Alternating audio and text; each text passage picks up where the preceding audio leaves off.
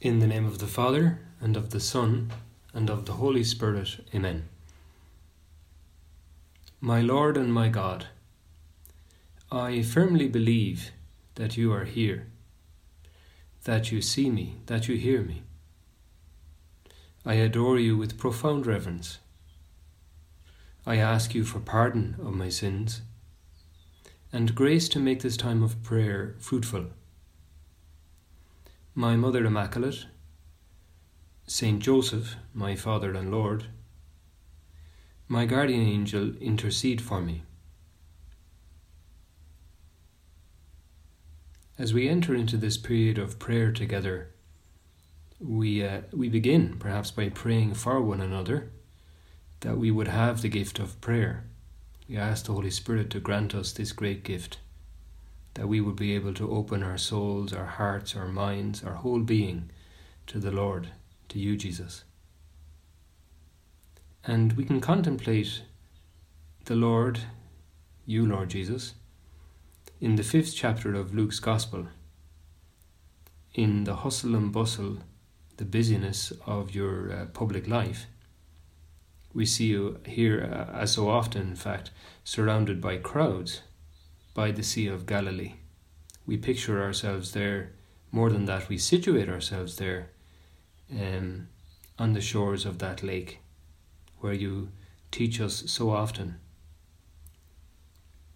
And St. Luke recounts that while the people pressed upon him to hear the word of God, he was standing by the lake of Gennesaret. And he saw two boats by the lake, but the fishermen had gone out of them and were washing their nets. Getting into one of the boats, which was Simon's, he asked him to put out a little from the land. And he sat down and taught the people from the boat. Here we are, Lord Jesus, assembled along the shore, listening to you a little bit out from the shore as you speak to us. Perhaps we can see how the crowd arranges itself, sits down, strains our hearing to listen carefully to what you have to say. Perhaps the children, the sick, the hard of hearing are in the front. And there we are listening to you, the teacher, teacher with a capital T. And we ask you now, Lord, in this period of mental prayer, of meditation, to teach us, to teach us. We could say from the bottom of our heart, with the words of Scripture, we can say to you, Lord, Speak, Lord, your servant is listening. You have the message of eternal life. Or we could say with those words of Saint Josemaria that he learned uh, from his grandmother when he was a child Yours am I. I was born for thee. What is it, O Jesus, you want of me? It's a great disposition to nurture in our souls in, our, in, in these times of prayer, like now. To listen wholeheartedly with all our soul to the words of eternal life, the only word that gives full meaning with a capital M. Venerable Francis Libermann, an admirable holy saint, uh, a venerable, a Frenchman who died in 1852, he has a beautiful image of our being docile, of our being open to the Holy Spirit, to the voice of God. And he expresses it in terms of a feather floating in the air, floating in the wind. That just like that feather is light and movable and susceptible to the breath of the wind, you and I would be susceptible, open to the breath of the Holy Spirit. In fact, Venerable Francis Libermann has a very admirable life. Born in France, the son of a rabbi, with great regard for his Jewish faith, initially he thought of being a rabbi himself. Then he went through a difficult period of agnosticism, suffered a lot, questions of faith, and then eventually he came into the church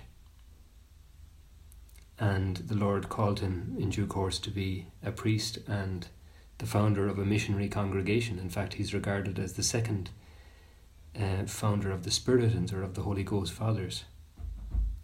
But again, we can see in uh, in this saint, is just one example of someone who has been declared venerable by the church.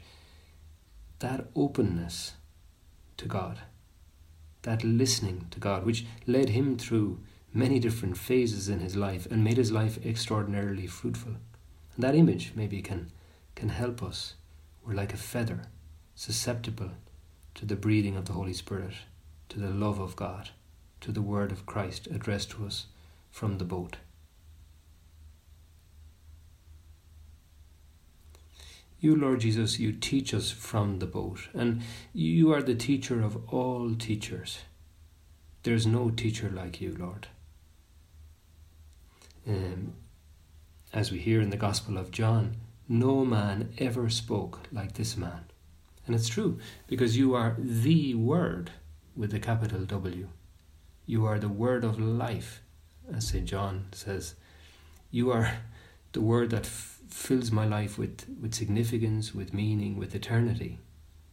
Elsewhere in the Gospel, we hear, Lord, that you teach with authority. That doesn't mean arrogance or harshness, but rather that you teach with substance, because you are God. And besides that, Lord, you are the greatest teacher because what you teach is the supreme lesson eternal life, true humanity, fullness of love. We could think of St. Peter um, after that uh, outstanding episode in the uh, synagogue of Capernaum, where you, Lord, announce yourself as the bread of life. That shocking, amazing, incredibly beautiful teaching. Well, some people no longer can bear to follow you anymore. They can't take it. It's just it's just too much. So we're told many no longer went with you after that discourse of the bread of life. But Saint Peter uh, says, "But Lord, to whom shall we go? You have the words of eternal life." And we could also make that profession of faith if we wish now in this prayer, Lord, to whom shall we go? You have the words of eternal life. So it is good in our prayer, like now, to dispose ourselves to listen, to be attentive. I suppose to take inspiration from that prayer, that little but powerful prayer of St. Josemaria. Yours am I. I was born for thee. What is it, O Jesus, you want of me? Here we are by the Sea of Galilee, listening to the words of the teacher who speaks from the boat of Peter. And along with the whole of Christian tradition, of course, we can see in the bark or the boat of St. Peter an image of the church, the people of God, making its pilgrim way through this world. The world is uh, symbolized by the sea, or we might say the sea symbolizes history with all its ups and downs, with its calm moments and with its and with its storms and its squalls. And here we take a moment to pray about and for the church and to renew our profound love for the church. The boat is the boat of St. Peter, in which Christ dwells. You, Lord Jesus, you are the very self of the church. And the Holy Spirit is the soul of the church. Lord, may I never ever weaken in my faith and love for the church. Sometimes it's true, the church in a given period or in a given place can seem a bit battered or weary or, or bedraggled or even wounded by my sins, by our sins. And yet we know through faith that the church is your loving and living presence, somehow the extension of your personality through history. The church is nothing less than that, and she contains, despite her apparent weakness at times, she contains all the saving power of God. And that is why we love the church. And that is why we keep faith in the church, even when she is suffering, even if she's being battered by high and violent waves, or when she has leaks from inside, from my sins, from your sins, from the weaknesses of the members of the church. Nonetheless, the church is the living presence of Christ in the world. I believe in my mother, the Holy Church. Of course, too, we pray for the Holy Father, Peter. It's his boat we're in, after all. Uh, we don't see ourselves as detached onlookers onto the life of the church. We're in that boat with Peter, omnes cum Petro ad Iesum per Mariam, always all together with Peter, travelling together to Jesus through Mary. And that phrase, of course, is one of those lapidary phrases that explains the spirit of Opus Dei and the spirit of St. Josemaria, all together with Peter to Jesus through Mary. So, in this moment of our prayer, too, as we meditate on this gospel passage, let us embrace with our prayer the whole church, especially perhaps those parts of the church which are suffering in some way, brothers and sisters of ours who are persecuted for their faith, or who suffer poverty or war, or those brothers and sisters of ours who are weak because they haven't received a good catechesis and don't have a good knowledge of the Lord, and yet they are members of the church. And when we pray for the church, we do well to pray for ourselves, living members of the church who have so much growing to do as well. To meditate on this gospel, which is in fact the gospel scene for the Mass of St. Josemaria, Luke chapter 5, verses 1 to 11, we turn now to the intercession of St. Josemaria. We know, in fact, that the saints always do accompany us in our prayer, but I'm thinking that given this is the gospel of the Mass of St. Josemaria, we do well to go to his intercession in a particular way, and in fact, we'll ask St. Josemaria now to guide us in our prayer, drawing on this homily which we are studying together or praying about together in this mini series on the richness of ordinary life, that wonderful homily which we find in the collection Friends of God. St. Josemaria, uh, preaching there or praying there, says, Like our Lord, I too am fond of talking about fishing boats and nets, so that we may all draw clear and decisive resolutions from the gospel scenes. St. Luke tells us of some fishermen washing and mending their nets by the shores of Lake Gennesareth. Jesus comes up to the boats tied up alongside and goes into one of them, which is Simon's. How naturally the Master comes aboard our own boat. Just to complicate our lives, you, hear, you hear some people complain. You and I know better. We know that our Lord has crossed our paths to complicate our existence with gentleness and love. We see here how St. Josemaria contemplates you, Lord, as you, you make your own that boat of Peter. He's busy in the corner washing uh, the nets, and you just make yourself at home in his boat. And perhaps this is the, the fundamental idea we can focus on in our meditation that you, Lord, want to enter into my boat, our boat. You want to enter into our lives. And that is precisely what gives our lives its richness, the richness of ordinary life, is the beauty of the presence of Christ in the ordinary. God does not live in splendid isolation. God seeks communion, union, conversation, love with us. He wants to be part of our lives and He wants our lives to be part of His. In some ways, that's the definition of divine grace, isn't it? God's life in us to live the life of God. We see this, of course, throughout the history of salvation. Uh, it's always nice to reread the um, document of the Second Vatican Council on divine revelation, Dei Verbum, the Word of God, because it uh, talks very beautifully about how God wants to share this communion of life with us, and that's why He reveals Himself progressively. But you, Lord, you don't just reveal yourself, you come to us, you seek us out, you want to live with us. In his very good book called Jesus and the Jewish Roots of the Eucharist, Brant Pitre traces the presence of God, how God seeks to be present to his people throughout the Old Covenant. And I suppose he does this to prepare us for explaining Christ as the new temple, the new presence of God among us in the Eucharist. But um, Pitre looks at how in the Old Covenant God is always close to his people.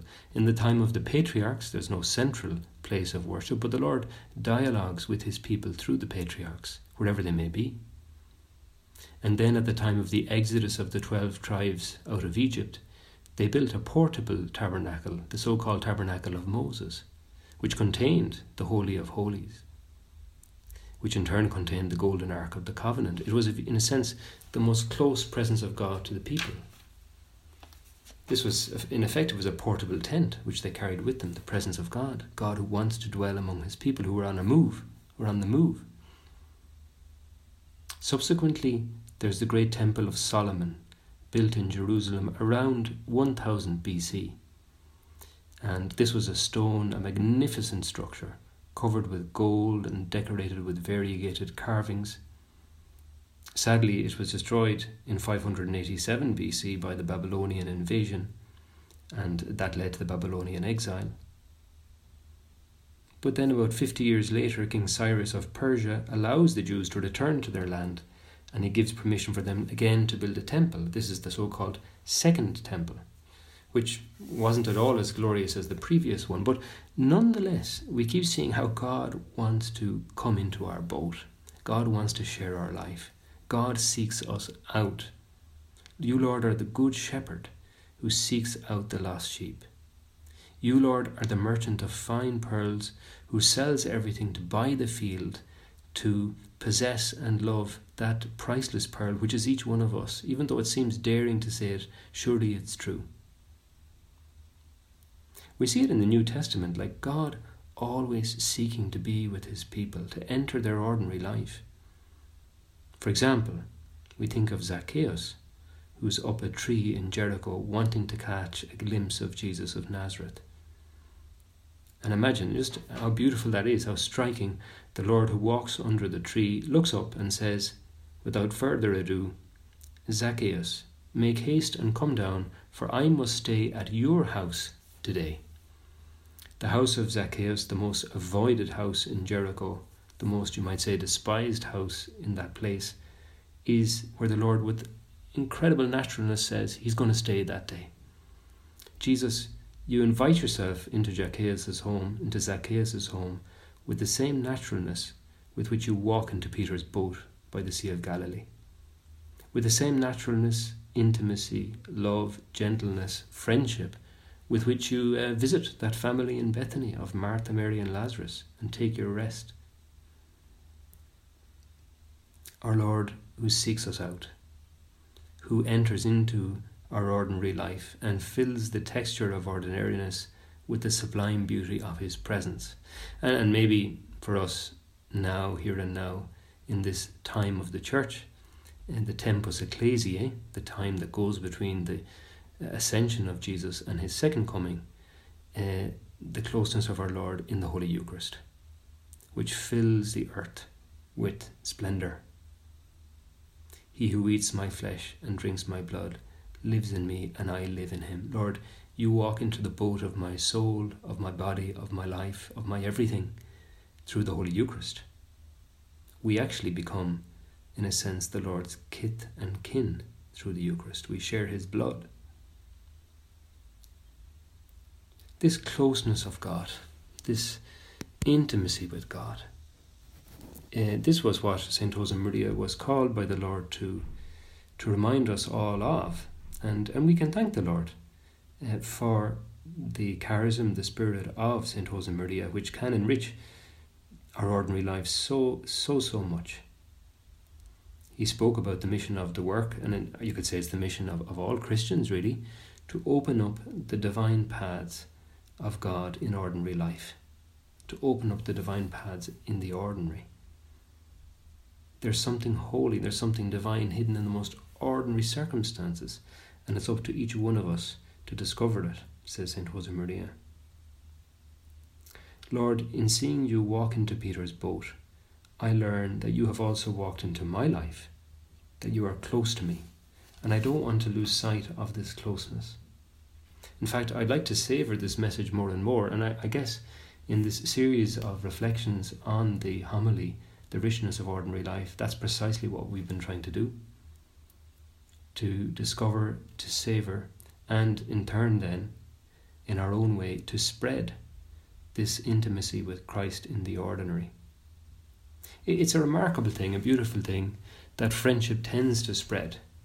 Friendship is a love, and therefore it's contagious. I just finished reading a novel a few days ago um, about a charming friendship between two uh, British soldiers uh, who meet in the trenches at the First World War. And one of them is uh, is a very loving person, a very outgoing person, and clearly from a very united and warm family. And what's interesting is as their friendship develops, his family, when they write to this fellow, include his friend in the letters and, and send greetings to the friend. And he, in a sense, the friend is drawn into that love of that family. You could say the friendship spreads. Instead of just being a friendship between two people, it becomes a friendship between many people because the friend um, becomes a friend of the family of the friend. Friendship is always expansive. And I suppose our realization, our experience as ordinary Christians of the friendship of Christ in the ordinary expands. And that becomes evangelization. That becomes shared love. That becomes apostolate, which is the very life breath of the church. Going back to the homily uh, of Saint Josemaria and his meditation on this on this passage, um, Saint Josemaria meditates on, on what happens after the Lord has uh, has done his teaching from the boat. When he has finished preaching from Peter's boat, Jesus says to the fishermen, Duc in altum et laxate retia vestra in capturam. Launch out into the deep and let down your nets for a catch. Trusting in Christ's word, they obey and haul in a wonderful catch. Then, turning to Peter, who, like James and John, cannot hide his astonishment, the Lord explains Do not be afraid. Henceforth you will be fishers of men. And having brought their boats to land, leaving everything behind them, they followed him. Lord Jesus, when you come into our boat, when you come into our lives, everything changes. Everything is different the presence of Christ is completely transformative. Maybe not even that perceptibly so, but at a very profound level. Everything changes. See how the apostles here, who were expert fishermen, they've been trying to fish, they're exhausted, they haven't got anything. But at the word of Christ, when you come on board, as it were, Lord, then everything changes. This is a lesson that we often hear in sacred scripture you yourself tell us, Lord, in the Last Supper, I am the vine, you are the branches. He who lives in me and I live in him, he it is who bears much fruit, for apart from me, you can do nothing. This is very important for us, isn't it? I mean, especially nowadays when we live in a world which is so focused precisely on being productive, on meeting our targets, on being excellent, um, on com- uh, quite a lot in the world of business, as we know. You know, com- competitiveness. Um, have you got your goals for the first quarter, for the first semester? Um, I'm not saying these are bad things. Far from it. They're probably very good things most of the time, if not all the time. But ultimately, if it's just me doing my thing, it's barren. With with Christ, everything. Without you, Lord, nothing. And that's the beauty of the Christian vocation. That, that, that is the richness of ordinary life. To turn, as St. Josemaria says, to turn the ordinary prose of every day into heroic verse. But here we need to be attentive because there's a real temptation, a very human temptation, of activism, which in effect is doing, doing, doing, um, as if everything depended entirely on me. And that leads to sterility and often, therefore, also to human frustration. We, we could ask the Holy Spirit for the wisdom of God, for the wisdom of what Christ is teaching us here about uh, what really matters. As Psalm 127 puts it, unless the Lord builds the house, those who build it labour in vain. Unless the Lord watches over the city, the watchman stays awake in vain. It is in vain that you rise up early and go late to rest, eating the bread of anxious toil, for he gives to his beloved sleep. So many of our friends, perhaps, and our relations, and maybe even ourselves at times, we work so hard. We're so busy. We're so busy, busy, busy all the time. Very hard to give a commitment to anything because we're so busy. And then sometimes we stop and say, But why am I busy? I'm working so hard. But what for? And what are the fruits of it? What ultimately guides my work? Why am I doing it? Doing things with our Lord helps us to discover the meaning of work, which is ultimately, I suppose, love of God and love of others, to change the world in the profoundest sense, to change it for eternity. Our work is not simply um, me, me, me. It's letting God work. Letting God work. How important it is, and how comforting it is actually, to let the Lord come into our boat. It teaches us to work really in a truly human way, which is to work with love. I remember I was lucky enough to be on the Sea of Galilee a few years ago with a few friends. We went on a pilgrimage to the Holy Land and we went out in the boat and, and we were praying there together for a while and then just relaxing, enjoying it. And then there was a storm, and we actually had to come in a bit early as a result. So the, the whole experience was very evangelical. We experienced the storm on the lake. Um, we too, at times, are going to experience storms in our lives. And they can be very disconcerting, as we know. And maybe right now you're in the middle of a storm. It could be, you know, the loss of a job, or it could be bereavement it could be emotional turmoil or anxiety, or it could be um, a family problem, a health problem. Uh, there are often storms in our lives. So if you if you're going through a storm now, don't feel alone, because we're all praying for you together in this in this shared meditation. We're united in our prayer, all of us who are praying with this text.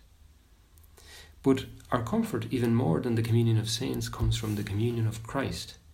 That the Lord Himself, once He's in the boat, we don't need to worry about anything. We just have to let Him take care of us. St. Josemaria again in the homily If you agree to let God take command of your boat, if you let Him be the master, how safe you will be. Even when He seems to have gone away, to have fallen asleep, to be unconcerned, even though a storm is rising and it is pitch dark all around you, St. Mark tells us how once the apostles were in just such circumstances.